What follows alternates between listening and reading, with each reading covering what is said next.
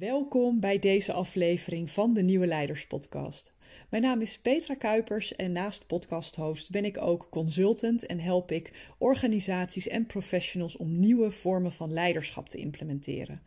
Want of je nu een formele leider bent, dus een leidinggevende, of een informele leider, zoals bijvoorbeeld een projectleider, het hoort altijd tot jouw rol om andere mensen in beweging te brengen. En er zijn manieren om dat te doen vanuit authenticiteit en moeiteloosheid zodat jouw omgeving ook eigenaarschap neemt en verantwoordelijkheid neemt voor waar je met elkaar voor staat. Nou, dat is wat ik heel graag doe en in deze podcast belicht ik elke keer een andere deskundige en een nieuwe invalshoek rondom dit thema om je te inspireren en de nodige inzichten te geven. En daarvoor heb ik deze week weer een hele bijzondere gast. Want ik sprak Marco Karman voor het eerst op een hele mooie plek in Rome, waar wij samen een, eh, een training deden. En uh, ik was meteen geïntrigeerd door zijn bedrijfsconcept. Hij zal daar zelf uh, uh, meer over vertellen, maar misschien is het goed om vooraf al iets te delen wat ik ervaren heb toen ik een korte kennismaking had met zijn, met zijn dienst.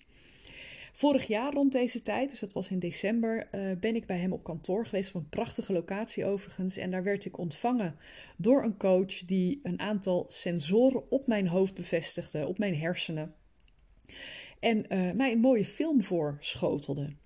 En die film begon ik te kijken en op het moment dat daar iets gebeurde in die film, uh, schoof er een soort venster overheen. En wat dat, uh, wat dat eigenlijk, ja, hoe dat eruit ziet, zeg maar, is dat er een soort fotolijst omheen zit en de randen van die lijst werden op dat moment dikker. Met andere woorden, het beeld van de film werd minder goed te zien. Ik zag alleen nog maar het middenstuk. En elke keer als er bij mij een emotie werd getriggerd, dan schoof dat vakker overheen. En omdat dan ook je ego uh, een toontje mee gaat, uh, gaat zingen, probeer je te laten zien hoe uh, goed je kan ontspannen en hoe snel je dat venster weer open krijgt. En natuurlijk hoe harder je probeert, hoe dichter dat venster gaat zitten. En ehm, aan het eind van die oefening, van die, van die ochtend, uh, merkte ik dat ik een soort sleutel begon te ontdekken, uh, waarmee ik met wat meer afstand naar mijn eigen gedachten kon gaan kijken. En dat is natuurlijk een concept wat je in heel veel Oosterse leren uh, vaak terugziet, wat je probeert te doen als je reflecteert op je eigen gedrag. Maar omdat de feedback hier zo ontzettend direct is, um, kan je meteen gaan oefenen met waar bij jou uh, jouw unieke knop zit. En dat verschilt ook van persoon tot persoon hoe jij uit die, uh, uit die, die vernauwde focus kan komen en hoe je weer breder kan gaan denken. Nou, Marco gaat in dit gesprek allerlei dingen delen, onder andere hoe hij een enorm wonderlijke uh, uh, omslag heeft gemaakt van zijn vorige, meer technologie gebaseerde bedrijf naar dit bedrijf. En wat um, deze, ja, deze methode eigenlijk kan betekenen voor jou. Want het is iets wat niet gering is. Ik bedoel, besef maar eens dat je aan de gang kan gaan met het herkennen van je eigen programmering en dat op een andere manier vorm gaan geven.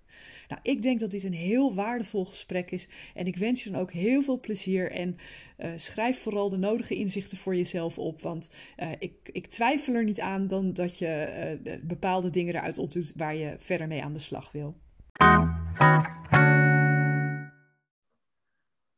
Marco, welkom. Uh, voordat okay. we zo de inhoud induiken, zou jij jezelf even willen voorstellen voor de mensen die jou nog niet kennen? Ja, mijn naam is Marco Karman. Ik ben uh, 55 ondertussen. Getrouwd met Tessa en vader van twee kinderen, Tim en Anne. En ik ben sinds 1998 ondernemer en sinds 2010 de oprichter en eigenaar van een bedrijf dat heet Bimoyu. Ja, daar gaan we het vast nog wel op een of andere manier over hebben, denk ik. Ja, ja, ja, daar gaan we het zeker over hebben. Maar ik ben wel eerst benieuwd, kan je ons eens meenemen in die ondernemersreis die jij hebt gemaakt? Want je bent al lang ondernemer en er is uh, een flinke trendbreuk tussen wat je vroeger deed en wat je nu deed. Dat vind ik wel boeiend om daar heel eventjes uh, op in te gaan. Ja. Nou ja, voor mezelf is het eigenlijk niet zo heel bijzonder, maar de, de buitenwereld die staat er inderdaad wel van te kijken. Want ik heb een aantal keer een soort van een... Uh, redelijk radicale keuze gemaakt. Ik ben opgeleid tot chemisch technoloog. En Mhm. eigenlijk tijdens mijn studie kwam ik erachter dat ik niet puur zang en techneut was. En dat ik liever iets wilde doen op het gebied van techniek en commercie. Nou, zo ben ik mijn carrière ook gestart. En uh, in 1998 heb ik een spin-off gedaan van Unilever. En dat heeft geleid tot een bedrijf dat heet Ecoratio. En ehm, als ondernemer word ik eigenlijk gekenmerkt door drie dingen. Punt 1, dat ik het leuk vind om uit niets iets te maken. Ja. Daarom ben ik ondernemer geworden. Mhm. Ik kan dat alleen maar doen eh, op dingen die echt waarde toevoegen. Dus ik zou nooit een bedrijf kunnen starten, geloof ik, waar heel erg op kan binnenlopen financieel. Waarvan ik denk, ja, wat voegt het nou toe? Ja. En het derde is misschien wel het meest kenmerkend, als ik zelf er ergens in geloof en de rest van de wereld niet, dan word ik heel koppig. Ik bewijs dat ik gelijk eh, heb. Dat Ja. heb ik eigenlijk gedaan met Ecoratio, want de producten die we verkochten, Ja. die werden al door heel veel concurrenten aan de man eh, gebracht. Eh, maar ze werkten niet goed. Mhm. En nou, wij Wat hebben was dus, het voor iets dan? ja, heel technisch geze- gezegd is het een ontkistingsolie. En je kunt Ja. het beste vergelijken met een product dat je gebruikt om een mal in te vetten. Bijvoorbeeld als je een cake eh, Ja, ja, bakt, ja. Ja. zodat die eruit komt. Nou, zo doe je dat ook met beton. Ja. En de traditionele producten die gebruikt eh, werden, waren gemaakt eh, van eh, minerale oliën en Mhm. oplosmiddelen. Ja. Dat betekent dus dat ze stonken, en dat je de huidirritatie van kreeg, dat ze brandbaar waren en ook niet milieuvriendelijk. Mhm. En Unilever had bedacht, goh, laten we nou eens iets maken met water als drager in plaats van oplosmiddel. En daarin eh, verdeeld kleine druppeltjes plantaardige olie. En zo'n product ziet er dan uit als melk. Ja. Maar ja, al die producten zien er hetzelfde uit. En concurrenten hadden dezelfde ideeën gehad, Ja. maar technisch niet, niet voor elkaar gekregen met alle technische problemen van dien. Mhm. Dus toen wij als nieuw bedrijf aankwamen met hetzelfde idee, zeiden ze, jullie zijn knettergek. Ja. We kennen jullie niet, de producten die, die werken niet en, en ze zijn uiterst kritisch voor het hele proces. Want als het, als het daar misgaat, dan zijn de producten die ze maken, die zien er niet uit en die moeten ze dan of nabewerken of weggooien. Ja. maar goed, stapje voor stapje hebben we toch het vertrouwen gewonnen van eh, mensen. En hebben dat bedrijf samen met het team uitgebouwd tot Europese marktleider. Ja. Maar ja, toen ik eenmaal zover was, was de lol er een beetje af. Dan dacht ik, ja, Toen was wordt- eh, het, creatieve proces afgelopen, of? ja ik heb gelijk. Je hoeft het niet meer zo nodig. ja. Ja, en toen ehm, ben ik op een gegeven moment iets aangelopen. Dat ging over het meten van hersenactiviteit. En dat dan gebruiken om jezelf te ontwikkelen. Maar wacht even, daar liep je tegenaan. Hoe loop je tegen zoiets aan? Ja, god, dat weet ik ook niet. Als ik op vakantie ben, dan vallen mijn ogen altijd op de, op de, de posters en de aankondigingen van dingen. En dan haal ik dan grappige dingen uit. Dus op een moment heb ik ook een aankondiging gezien die, die hierover ging. Ik heb geen idee meer waar en waarom en hoe. Nee. Eh, maar goed, ik ben eens gaan luisteren naar iemand die er iets over te vertellen had. En ik dacht achteraf, achteraf van wow, dit klinkt wel heel gaaf en ook heel spannend. En ik, ik durf er zelf niks mee te doen. En mijn tip aan mijn collega was van, goh zit ik heb nou iets gehoord. En dat lijkt me echt iets voor jou. Want ik, ik zag bij haar allerlei, allerlei dingen waarvan ik dacht, daar kun je jezelf verder in ontwikkelen. Ja. Ja, dat was eigenlijk de enige stap die ik op dat moment durfde te zetten. Oké. Eh, en een paar jaar later, toen, toen merkte ik ook dat ik me, ja, weer tegen mijn eigen grenzen aan eh, liep. Mhm. En dacht toen, ja, misschien is het toch interessant om eens te kijken wat het nou voor mezelf kan betekenen. Oké, want je had meteen wel het idee, als je te- of, of werd het op die manier gecommuniceerd? Van als je tegen je eigen mentale grenzen aanloopt, dan is dit een manier om ehm, eh, nou ja, dat, dat op te rekken, als het ware. Ja, ja om, de, om de ontwikkelruimte te, te benutten. Ja, Ja, en toen, toen ben ik gewoon toch een soort van, eh, in, ja, op intuïtie, intuïtie en met Ja. blind vertrouwen begonnen. Mhm. Eh, en het was heel ongrijpbaar, maar ik merkte wel dat, dat, er, dat er dingen in mezelf gebeurden die me hielpen. ja, Eh, en ja, ergens in dat traject heb ik letterlijk gevoeld dat, dat een van de, de grenzen waar ik tegenaan liep, dat die opeens, ja, bijna alsof er een knop omgedraaid werd in mijn systeem, dat dat weg was. ja, Ja, en dat voelde echt wel bevrijdend. En zo bevrijdend dat mijn quote achteraf was, dit gun je iedereen. En ik had Ja. dus geluk dat ik ondernemer was en eigenaar van Ecoratio. Dus ik heb tegen mijn mensen gezegd, nou, ik heb dit gedaan. Eh, het is een beetje ongrijpbaar, maar het heeft mij wel heel veel gebracht. Mhm. En als je wilt, dan mogen jullie dat ook doen op mijn kosten. eh, als een cadeau voor je persoonlijke ontwikkeling en persoonlijke groei. Wauw. Nou, en een van de dingen die ik goed kan, is mensen enthousiasmeren en vertrouwen geven dat, dat, iets, ja, dat er iets waardevols in zit. Dus mensen hebben allemaal ja gezegd met mensen. Ehm, Kon dat toen al in Nederland eigenlijk? Of moesten ze daarvoor naar ja, de, de, de, ik, had, ik had een aantal mensen in Nederland eh, werken, een aantal mensen verspreid door Europa. Ja, Dus die in Nederland werkten, daar kon het wel. En die in het buitenland zaten, die moesten naar Nederland eh, komen. Ja. En bij mijn team zag ik bij ongeveer 40%, bij 40% van de mensen dat ze ook opeens ja, als vanzelf uh, over hun eigen mentale grens heen stapten. Ja. Op allerlei verschillende gebieden. Ik had bijvoorbeeld een, een collega, Camilla, ook een ingenieur die heel conscientieus haar klantenbezoeken voorbereiden. Mm Alleen, ja, als je bij een klant komt, je kunt het heel goed voorbereiden, maar het loopt altijd anders dan altijd je van tevoren bedacht had. Ja, En dat was bij haar ook zo. Ja. En daar was ze enorm gefrustreerd door. Mhm. Eh, en ze had nu geleerd wel om zich goed voor te bereiden, want dat, dat was gewoon haar stijl. ja. Alleen dan vervolgens in de flow mee te gaan met wat er bij die klant gebeurde. En ze merkte daardoor dat ze met meer plezier en meer, minder moeite meer bereikte. ja. Nou, dus ik, zoals zei, ik zal bij 40% een, een vergelijkbaar eh, proces eh, lopen. En eh,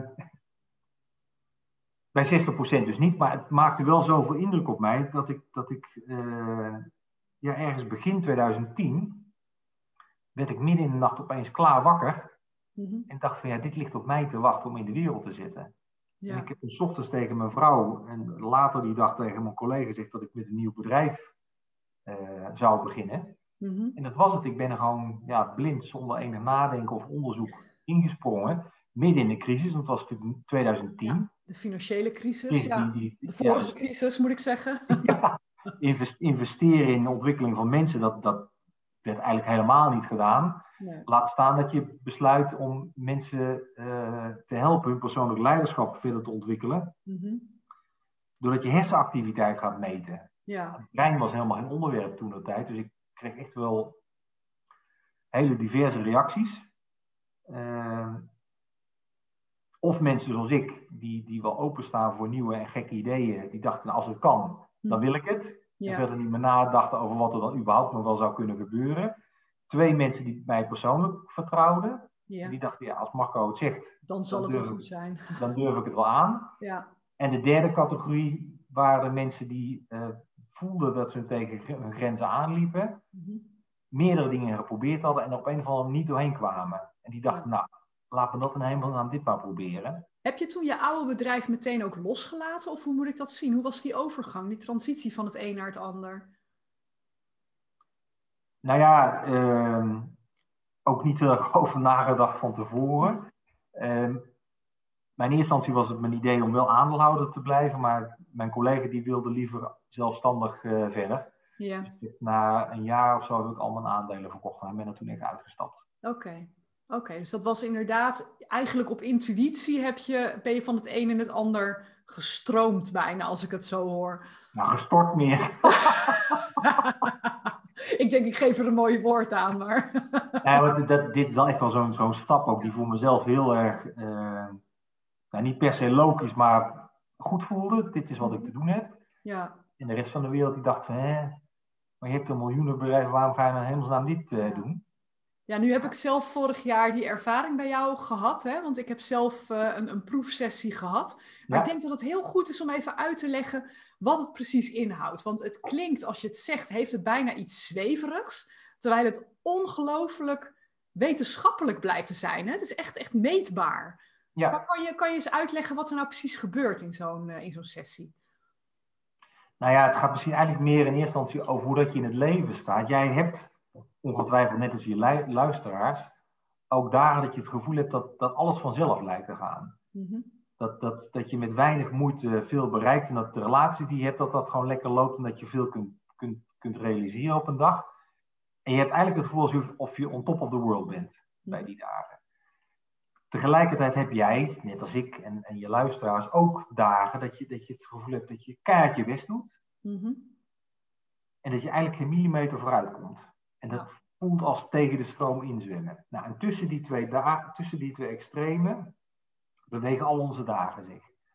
En het enige verschil tussen die beide dagen is dat je de dagen dat, dat, het- dat het goed voor jezelf voelt en dat je soepel snel vooruit komt, dan kijk je met een open blik en open mind naar wat er gebeurt. Mhm. En omdat je op die manier kijkt naar en reageert op wat er gebeurt, is jouw reactie proactief en constructief. Op het moment dat ik op proactief en constructief naar jou reageer, is de kans heel groot dat je daarop aanhaakt en in meegaat. Mhm. En wat er dan ontstaat tussen jou en mij is een positieve spiraal waarbij dingen soepel lopen. Ja, we komen samen in een soort flow terecht door onze Precies. reacties op elkaar. Ja. Ja, Het gaat om de interactie eigenlijk daar. ja, en die andere dagen, dat het allemaal minder makkelijk gaat, of veel minder makkelijk gaat, dan is er iets gebeurd waardoor er een trigger in je brein afgaat, waardoor je letterlijk je blikveld vernauwt. Dus je hebt niet een open blik en mind, maar meer een soort van tunnelvisie. Mhm. Op het moment dat je op die manier kijkt naar wat er in je leven gebeurt, ga je eigenlijk bijna als vanzelf reactief reageren. Mhm. En even gechargeerd gezegd, vanuit een vecht, vlucht of bevriesstand. Ja. Op het moment dat ik op die manier naar jou reageer, is de kans heel groot dat er in jouw brein ook van alles gebeurt, dat er ook triggers afgaat, dat je blikveld ook vernauwt en dat je ook in de reactiviteit schiet. Ja. En dan krijg je precies het tegenovergestelde in plaats van een opwaartse spiraal, Ja. juist een negatieve Ja, spiraal. Dat maakt je van kwaad tot erger, ja. Precies. Nou, dat is het, het fundamentele onderliggende mechanisme, hoe dat ieder van ons naar de wereld kijkt, hoe dat interactie tot stand komt. En het gave is dat je dat dus letterlijk kunt meten. Ja. Dus eh, als mensen bij ons komen, dan mogen ze een film kijken. Dat is super relaxed. Alleen terwijl je dat doet, he- heeft je coach, want het is één op één, Mhm. heeft je coach op je hoofd een aantal sensoren geplakt die hersenactiviteit meten. En niks anders dan dat, want je hersenen werken met stroompjes en dat kun je dus meten. Nou, als er in die film iets gebeurt waardoor er in jouw brein een trigger afgaat en dus je blikveld vernauwt, dan meten we dat en dan laten we dat zien.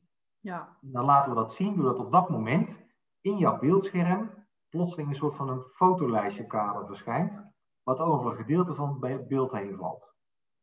Zodra dat gebeurt, wordt voor jou als deelnemer eh, het onbewuste bewust en het onzichtbare zichtbaar. En heb je door van, hé hey, verdorie, blijkbaar gaat er in mijn brein een trigger af en vernauwt mijn blikveld. Ja. En zodra dat, dat proces eenmaal begint, dan ga je ook merken wat dat dan in de praktijk met je doet. Want een klein triggertje wat afgaat in je brein, leidt van het een tot het ander. En het wordt eigenlijk steeds meer gedoe in je hoofd. En Ja. er gaan steeds meer triggers af. Ja. Omdat we dat meten, kunnen we dat ook laten zien. Namelijk dat we dat kader steeds groter maken. Ja. Ja, want dat- dat, dat vond ik heel frappant wat daar gebeurde. De eerste keer dat jij getriggerd wordt en dat, dat frame dat wordt steeds groter en daarmee het beeld van de film steeds kleiner. Ja. Maar wat er dan dus onbewust gebeurt, is dat ik dat heel gênant vond naar de coach die erbij was. Want ik had zoiets van, nou, kijk deze coach hier eens even zitten, weet je wel. Lekker zen. En ik liet me daar zo druk om te maken dat, het nog, dat, dat ik het alleen maar erger maakte. Op een gegeven moment was het bijna niet meer te zien. Ja, nou ja, dat, dat- is heel typerend en typisch voor, voor wat er gebeurt, eh, Peter. Want je maakt dingen in je hoofd eigenlijk veel groter dan ze in de, in de werkelijkheid eh, zijn. Ja, het is echt een je- metafoor, hè? Ja. Ja, en doordat je dat doet, ontkracht je jezelf. Ja, Je ziet jezelf eigenlijk het meest in de weg. Ja, Nou, en, op een gegeven moment dan heb je eigenlijk de situatie zoals jij net schetst, dat je heel veel kader hebt en heel weinig beeld. En dan is iets van help, ik weet het niet meer. ja, En als dat noodsignaal komt, dan krijg je van je coach dit tip van God, Petra. Ga eens observerend kijken. Dus met andere woorden, het is echt heel irritant en vervelend dat dat kader in beeld verschijnt. En ook dat je het gevoel hebt dat je het niet goed doet. Laat je daardoor nou niet afleiden. En focus je aandacht op het stukje van het beeld dat je wel kunt zien. mhm, En of het nou zo klein is als een postzegel of dat het helemaal open staat, het is alle twee goed. ja, En je krijgt er oefeningen waardoor je dat gegarandeerd lukt. ja, En zodra je dat kunt, dan heb je eh, ruimte gecreëerd tussen wat er in de film gebeurt. Dus mhm, lees wat er in je leven gebeurt. Wat dat in je brein doet, dat er een trigger afgaat en dat je blikveld vernauwt. ja, En de manier waarop je daarop reageert, namelijk niet. nee, En die ruimte die ontstaat, dat klinkt heel klein, maar dat is de fundamentele stap die ieder van ons te zetten heeft om een ingesleten manier van kijken naar en reageren op wat er gebeurt, te kunnen doorbreken en te kunnen veranderen voor iets anders. ja. Ik Ja, vind dat het is- dat is- ongelooflijk confronterend. Want je krijgt daarna een soort uitdraai van je hersenactiviteit. Ja. En uh, wat ik zag was dat ik gedurende die oefening steeds beter werd in het corrigeren. Dat ik op een gegeven moment steeds beter zag van, ho, ik zit weer in een kramp. En dat ik dan merkte, oh, ik ga even met een afstand kijken, ik ga loslaten. Bij mij zat er een soort punt in mijn buik waar ik naartoe ging ademen. Dat ik merkte dat dan het venster meteen weer groter, of tenminste dat dat, dat beeld meteen weer groter werd. Ja. En hoe snel je door die neurofeedback eigenlijk uh, verandert, dat vind ik ongelooflijk. Dat was echt ongelooflijk. Wat voor reacties krijg je daarop van mensen als ze dat ontdekken? Uh, nou ja, dit, is een ervaring die je nooit meer vergeet. Nee. Want nou ja, je hebt dan één sessie meegemaakt waarbij je het mechanisme hebt meegemaakt. Maar je kunt je voorstellen, als je, we doen uh, het eerste programma wat we aanbieden, is twee dagen. Mm-hmm. Waarbij je dus in totaal zes van die sessies uh, hebt. En je, je leert heel goed om, om je ingesleten reactie uh, op stress en spanning te kunnen doorbreken en te kunnen veranderen. Ja. En uh, ook als je, als je realiseert dat, dat, dat zo'n tunnelvisie zo heel erg bepaalt uh, hoe dat je in je vel zit, hoe je relaties met mensen om je heen zijn en welke, wat het welke gevolgen dat heeft op de impact die je kunt maken. Ja, als mensen dat eenmaal doorhebben, dan is het wel aan de ene kant heel confronterend. Mm-hmm. En aan de andere kant heel bevrijdend ook, omdat je bij ons leert om het anders te doen. Ja. En anders in je eigen film te zitten, daar komt het op neer. Hoe heeft dat jouw leven beïnvloed? Nou ja, kijk, eigenlijk zoals het bij iedereen uh, werkt, dat, dat um, wat ik eigenlijk steeds ontdek, is dat, dat uh, mensen die hun talent inzetten, in de regel eigenlijk overdoseren. Mm-hmm. Dus dat betekent bijvoorbeeld iemand die goede kwaliteit wil leveren, die neigt naar perfectionisme. Yeah. Iemand die loyaal is, die is te loyaal. Nou, zo kun je overal... Doorschieten in je kerncompetentie. Ja. Precies. En uh, dat was bij mij ook het geval. Dus ik, ik had ik heb heel erg geleerd door mijn geschiedenis en mijn levenservaring om talenten te zien Mhm. bij andere mensen. Alleen wat op een of andere aan gekoppeld werd, als ik jouw talenten zag en ik had ze zelf niet, dan dacht ik shit. Waarom kan ik dat nou zelf niet? En Ja. dat vond ik zelf dat ik tekortschoot. Mhm. Ja, en dat, dat slaat natuurlijk nergens op. Nee, dus dat gaf dat, dat venster werd dan meteen eh tunnelvisie, Ja. standje tunnelvisie. Ja. Ja. En de, rationeel had ik natuurlijk al lang bedacht dat, dat het onnodig was. Mhm. Maar emotioneel zat dat zo in mijn systeem dat ik het er niet uit kreeg. En nu wel. Dus nu Maar je hebt dus eigenlijk jezelf een soort van opnieuw geprogrammeerd door te zien waar die denkpatronen jou een tunnelvisie bezorgen. Kan ik het zo verwoorden? Nou ja, kijk, je, je hebt in je brein eh 100.000 of 100 miljard neuronen. Mhm. Dat zijn je cellen en daar zitten allemaal verbindingen tussen. En in de loop van je leven, door de dingen die je meemaakt, ontstaan die verbindingen. En Ja. ontstaan er ook voorkeursverbindingen. En zo leer je zelf gedrag aan. En het gedrag wat je eenmaal aangeleerd hebt, dat is geautomatiseerd. Dat hoef je niet meer bij na te denken, dat gaat vanzelf. En dat is heel prettig. Ja. ja, dan hoef je niet je- elke ochtend op YouTube te kijken hoe je, hoe je moet fietsen, zeg maar. Ja, precies. Ja, En dat is heel prettig totdat je het wil veranderen, want dan is het lastig om die ingesleten patronen te kunnen doorbreken. ja. En we noemen onze methode brain routing. Mhm. En dat betekent dat de, de, de verbindingen die er zijn, die helpen je te optimaliseren. En dat we dat doen doordat we hersenactiviteit meten en dat laten zien, maken we het mogelijk voor iedereen om misschien wel duizend keer zoveel leerervaring te krijgen. Om de, de neurale eh, paden die er liggen, daar te optimaliseren waar het er voor jou toe doet. ja. En dat, dat zeg je heel specifiek waar het er voor jou toe doet. Wat, wat, wat zit daar voor gedachtegoed achter?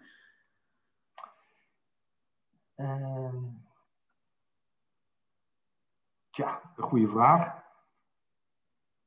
Nou ja, kijk, je, je kunt jezelf naar allerlei richtingen ontwikkelen. Mhm. Ehm, en er zit eigenlijk een tweetal eh, gedachten achter. Punt 1, dat je wilt dat je emotionele fundament zo sterk mogelijk is. Dat is één. Ja, En twee, dat datgene wat je als een unieke talenten en kwaliteiten hebt, dat je daar het beste uit kunt halen. ja, En de begintrainingen die, waar, waar mensen aan deelnemen, die gaan heel erg over het, het versterken van het emotionele fundament. Mhm. En als je dat gedaan hebt, dan gaat het vooral over het beste uit jezelf halen. En ik geloof hè, vanuit het diepst van mijn tenen dat de manier waarop jij naar de wereld kijkt met een unieke blik is. En dat geldt voor mij en dat geldt voor ieder van ons. Mhm. Ik geloof ook dat jij met jouw unieke blik iets kunt bijdragen aan deze wereld wat niemand anders kan. En dat geldt Dat ook eigenlijk voor je opdracht is, je missie hier. Ja, Ja. en niet zozeer een opdracht, maar ja, iets wat je van nature graag wilt. Want ieder van ons Ja. wil, denk ik, iets bijdragen. Ehm, en dat kan dat ook. Alleen dan is wel de vraag, waar zit hem dat dan in? Want er is natuurlijk zoveel te koop en te doen en te vinden. En, en, en ja, de oplossing die zit in jezelf. Eh, en we helpen mensen dat punt 1 te ontdekken of herontdekken. Mhm. En daarna vooral ook eh, het tot ontwikkeling te brengen. En we hebben daar ook een, een- ons eigen woord voor, de contribution footprint. Ja. Want het feit dat je leeft, dat kost natuurlijk energie. Ja. Iedereen heeft een CO2-footprint. Mhm. Maar wij bekijken dat heel erg vanuit een ontwikkelframe. Eh, want waar leidt dat nou toe? Dus de investering die je doet in jezelf als mens, met alles wat erbij komt kijken aan, aan consumptie en, en dat soort Mhm. dingen. Wat is nou de hefboom? En wat Ja. levert dat nou op? Ja. Ik- Hoe compenseer je dat door waarde toe te voegen voor het collectief eigenlijk? Precies, ja. Ja. Kan je dat meetbaar maken? Of is het meer een denkraam? Ja, goede vraag. Ik, ik heb niet direct een manier om het meetbaar eh, te maken. Eh, maar wat ik wel. Ja, je ziet gewoon dat mensen eh, op dat pad zijn. Ja. Want, want eigenlijk wat je dan ziet, en dat herken je misschien ook wel bij jezelf of bij anderen. Dat zijn mensen die spelenderwijs, fluitend hun ding doen. Ja. En de rest van die wereld denkt, mijn hemel, hoe is het mogelijk Ja. dat jij dit kunt? En voor jezelf is het zo vanzelfsprekend en logisch. ja. Het is meer vanuit plezier en speelsheid dan vanuit moeten en willen en wilskracht. Ja, Ja. en, en het, het is voor jou zo vanzelfsprekend dat je eigenlijk bijna niet voor kunt stellen dat het voor de ander nou iets bijzonders is. Dus Ja. je- vaak is het ook zo dat mensen door de, door de omgeving eh, eh, alert gemaakt worden op datgene waar ze nou zo ontzettend goed in zijn, Ja. terwijl het voor hunzelf totaal vanzelfsprekend voelt. Ja, ja ik, ik zeg altijd tegen, tegen mijn eh, coaches van dat het bijna gênant is dat je ervoor betaald wordt. Omdat het jou zo vanzelfsprekend afgaat en je het zo leuk vindt dat je denkt van dat ze me daarvoor betalen. Ja, precies. ja, ja, ja. Ja. Wat, wat, is jouw, ehm, wat is jouw ambitie hiermee? Want jij, jij gunt het iedereen. Hè? En ik weet dat je nu ook naast individuen dat je ook teamtrainingen bent gaan doen. Heb je een bepaald toekomstbeeld van waar wil je met Be More You staan over vijf jaar of over tien jaar? Nou, wat ik, wat ik wil doen is zoveel mogelijk mensen eh, niet alleen het concept van een open mind laten begrijpen, maar vooral ook vanuit het, het concept van een open mind laten leven. En eh, als ik het nou over een droom mag uitspreken, dan zou het zijn dat, dat, dat we binnen bedrijven eh, op een senior level mogen beginnen. Mhm. Niet individueel, maar inderdaad in de ontwikkeling van een team. En als mensen daar voelen en begrijpen wat het betekent dat je met eh, minder moeite en meer plezier meer kunt bereiken. En dat dat vervolgens doorcascadeert in een heel bedrijf. Ja, Want ik geloof dat als, als mensen, niet alleen individueel, maar met name ook in de context. Omgeven zijn met mensen die, die dat concept begrijpen en, en ook weten hoe dat ze daar eh, zelf stap in kunnen zetten, dat het enorm, een enorm versterkend effect heeft. ja, want als jij en ik alle twee die ervaring hebben, betekent natuurlijk niet dat we de hele dag door permanent met een open blik en open mind eh, kijken en, en in het leven staan. Natuurlijk word je de hele dag door nog getriggerd. En bij tijd en kun je het zelf bijsturen. Maar het helpt ook enorm als mijn scherm dicht gaat. Ja. En jij kunt me dat op een waardevrije manier benoemen. Dan heb ik echt niks nodig om er weer uit te komen. In plaats van mezelf vast te draaien in mijn eigen gedoe. En ja, ik- eigenlijk wil je er een soort taal voor maken. Hè? Want als mensen het ervaren hebben, dan, dan, dan kan je met taal kan je mensen al heel snel helpen om uit dat, eh, nou ja, uit dat beperkte denkframe te komen. Op een Ja. niet Ik heb een heel, heel grappig voorbeeld. Ik- Iets, iets heel, we hebben een piloot van KLM ge- getraind. Mhm. En die zat op een gegeven moment op een vlucht van Amsterdam naar Nairobi. En op een gegeven moment komt de hoofdstewardess de cockpit binnen. En die begon een enorm moeilijk verhaal af te steken over haar relatie met mannen. en die, die piloot dacht, ik, ik hou niet van dat soort gesprekken en ook helemaal niet van conflicten. Dus hij zei normaal gesproken, dan zou ik gewoon in mijn stuurknuppel gedoken zijn en gedacht hebben, nou, ik wacht even, dan gaat ze vanzelf weer weg. En nu benoemde hij dus wat hij zag gebeuren bij haar op een waardevrije manier. En ze schoot al even vol, maar ze was er ook gelijk uit. Ja. En als dat niet was gebeurd, dan had zij waarschijnlijk die hele vlucht een soort van chagrijnig of verdrietig rondgelopen. En dat ook uitgestraald. Ja, dat is enorm besmettelijk voor de hele omgeving. Precies. Ja. ja. Dus zo kun je met, met ja, nagenoeg interventie van niks ja. een heel groot verschil maken. Niet alleen in die persoon zelf, maar ook in zijn of haar omgeving. Maar het is wel mooi dat je zegt, ze schoot even vol, want je zet echt energie in beweging, zeg maar, op het moment dat je dat doet. Heb je veel geëmotioneerde mensen die, die dit hebben mogen ervaren? Want ik vond het heel impactvol. Dus ik kan me voorstellen dat mensen daar ook ja, een soort van ontlading bij voelen of geëmotioneerd zijn van waarom wist ik dit niet eerder? Of... Ja, dat gebeurt natuurlijk, dat mensen emotioneel geraakt eh, worden.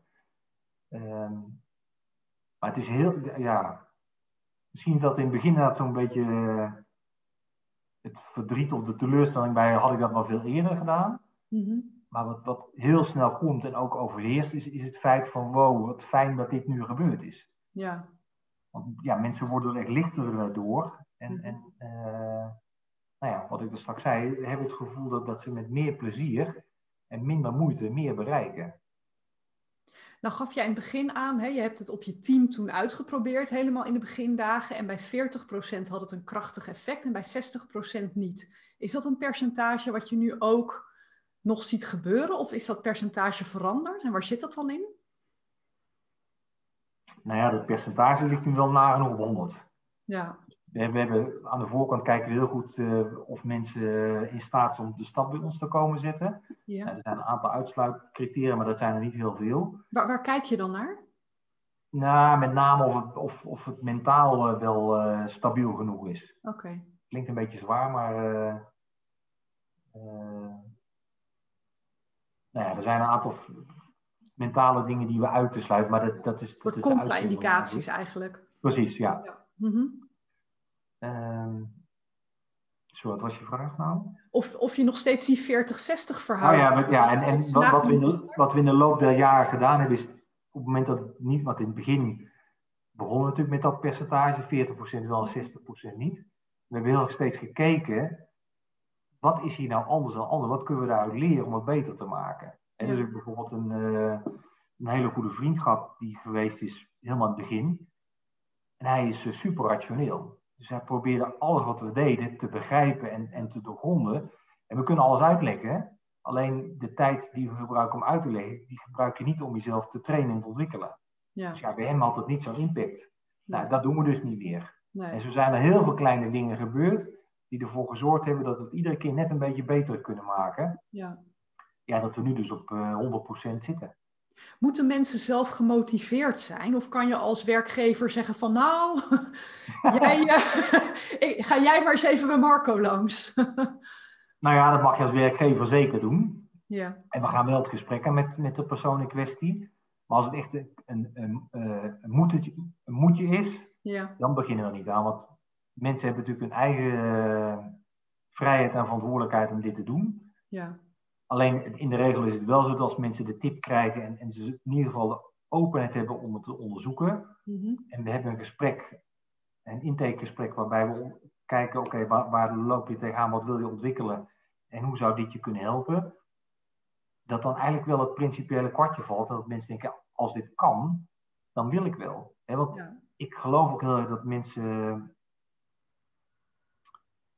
ja, misschien wel weerstand hebben tegen verandering maar wel openstaan voor ontwikkeling. Ja. Uh, alleen, ja, uh, die ontwikkelingsruimte die moet je dan wel uh, bij jezelf kunnen voelen en ook het gevoel hebben dat je hem kunt pakken. Want dat is natuurlijk waar het in de praktijk vaak misloopt, dat mensen wel bewust zijn waar ze zich kunnen ontwikkelen, dat ook heel graag willen. Maar dat de grote vraag dan vervolgens is, oké, maar hoe dan? Ja. Hoe zet ik nou de stap die ik zo graag wil zetten? En in de praktijk blijkt dat heel veel van de dingen die je onderneemt wel helpt om je stapjes vooruit te laten zetten. Mhm. Maar als je dan na drie, zes of twaalf maanden terugkijkt uh, waar je vandaan komt en waar je nu staat, dan blijkt toch vaak dat het een soort van boemerang is. En dat je Ja. teruggekomen bent op waar je nu staat. En, en dat is wel echt het gave bij ons. Dat het eigenlijk precies het tegenovergestelde is. Dat mensen na langere tijd zeggen, ja, ik vond het echt wel een gave training. Maar als ik nou moet benoemen wat het me opgeleverd heeft, Mhm. dan kan ik dat eigenlijk niet zo goed. En als we dan gaan kijken met mensen wat ze nu doen en wat ze deden, Ja. dan zitten daar vaak hele grote verschillen tussen. Alleen mensen hebben dat niet meer door. Nee. nee, maar dat komt ook omdat je referentiekader zo veranderd is. Ja, Ehm, en dat, dat, dat kan je bij jezelf bijna niet waarnemen als dat gebeurt. Dus je bewustzijn is eigenlijk veranderd. ja vergroot. En, en je, ja, je bent onbewust bekwaam geworden op de dingen die van tevoren, eh, waar je eerder bewust onbekwaam in was. Ja. En dat is natuurlijk lekker. de meest want- prettige, niet altijd de meest prettige staat van zijn, hè? Nee. Inderdaad. Als jij het nu nog wel eens doet, wat, wat voor verandering zie je dan bij jezelf? Of met de sensoren dan dat stuk? Nou ja, kijk, het, het is eigenlijk bijna als eh, skiën toevallig. Ja, ja dat doe ik. Ja, leren skiën. Soms niet dit jaar, maar normaal wel. Ja. Ja. Eh, de eerste keer dat je op, op, op, tenminste dat kan ik bij mijn eigen uh, skigeschiedenis zeggen. De eerste keer dat je op de latten staat, denk je, mijn hemel. Hoe kan ik nou in hemelsnaam hier op heel uit de berg afkomen? En aan het eind van de week, Nooit goed, ja. dan voel je de koning. En dan gaat het wel nog steeds heel hak. Maar je hebt het gevoel dat je echt een grote stap zet. En eigenlijk, de training die wij bieden gaat op dezelfde manier. Je maakt in het begin hele grote stappen. Mhm. En op een gegeven moment worden ze subtieler, maar wel nog steeds heel waardevol. ja. Dus de, de grote nou ja, principiële doorbraken die ik in het begin had, die zijn er niet meer. Mhm. En toch merk ik iedere keer weer, nou ja, wat ik er straks al zei, dat, dat ik weer een stap gezet had om met meer plezier ja. en minder moeite meer te bereiken. ja. Dus je En dat- kan en steeds dat blijven op. verdiepen eigenlijk. Wat zeg je? Je kan eigenlijk steeds blijven verdiepen je, of, of Ja. verfijnen. Of, ja. Ja, en ook steeds gerichter eh, kijken waar nou jouw volgende ontwikkelstap ligt. Ja. En, en die wordt eigenlijk ook steeds duidelijker als je de stap aan het zetten bent. Van nou, ik, ik loop nog een beetje hier tegenaan of ik loop daar tegenaan. Eh, en dan kun je dus heel gericht aan werken. En dus ook dat dan uit de weg ruimen. Ja, mooi. Als mensen hier meer over willen lezen, waar kunnen ze meer vinden? Waar, heb je misschien ergens ook filmpjes staan, dat ze een beetje een beeld krijgen van wat er gebeurt? Nou ja, we zijn net bezig met het eh, opnieuw ontwikkelen van de website. Maar uh, daar staat eigenlijk alles te vinden. Daar kun je ook, en dat is misschien wel het allerleukste voor de mensen, uh, een afspraak inplannen met mij voor een gesprek. Oké. Okay. Want je kunt heel veel lezen en ook zien op onze website. Maar dat blijft toch uh, uh, ja, misschien een wat abstract uh, verhaal. En in een gesprek wat ik met mensen heb van een half uur, dan gaat het heel erg over jouw specifieke ontwikkelvraag. Mm -hmm. en dan kun je toetsen, nou ja, of wat jij wilt, of je dat kunt bereiken met onze aanpak. Ja. En dat is natuurlijk kosteloos en vrijblijvend, maar dat geeft eigenlijk mensen de meeste inzicht, omdat ze de, de doorvertaling begrijpen naar hun eigen, hun eigen leven. Mooi, dankjewel. Ik zet, uh, ik zet de link natuurlijk ook gewoon in de show notes. Dus als mensen dat, uh, dat, dat willen, dan kunnen ze via de show notes uh, jouw website vinden en contact met je opnemen. Super. Dankjewel Marco, hartstikke Dankjewel. inspirerend weer. Yes.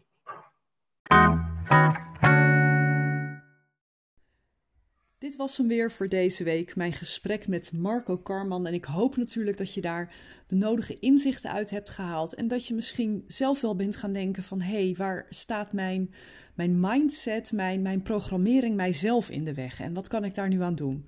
Nou, kijk dan in de show notes, dan kan je de contactinformatie van Marco vinden. En je hoorde dat hij al het aanbod deed om even een half uurtje vrijblijvend uh, met hem te sparren daarover. Nou, was deze podcast waardevol voor je, dan zou je me ontzettend helpen als je een mooie review wil achterlaten op uh, Apple Podcast. Uh, en natuurlijk, als je hem nog niet volgt, doe dat dan vooral, uh, want dan ben je altijd als eerste op de hoogte van de nieuwe aflevering zodra die geplaatst wordt. Ik tref je heel graag volgende week. We hebben nog een paar bijzondere afleveringen in petto tot het eind van het jaar. En natuurlijk gaan we volgend jaar gewoon door. Dus ik wens je een fijne dag en ik tref je graag bij de volgende uitzending. Thank you.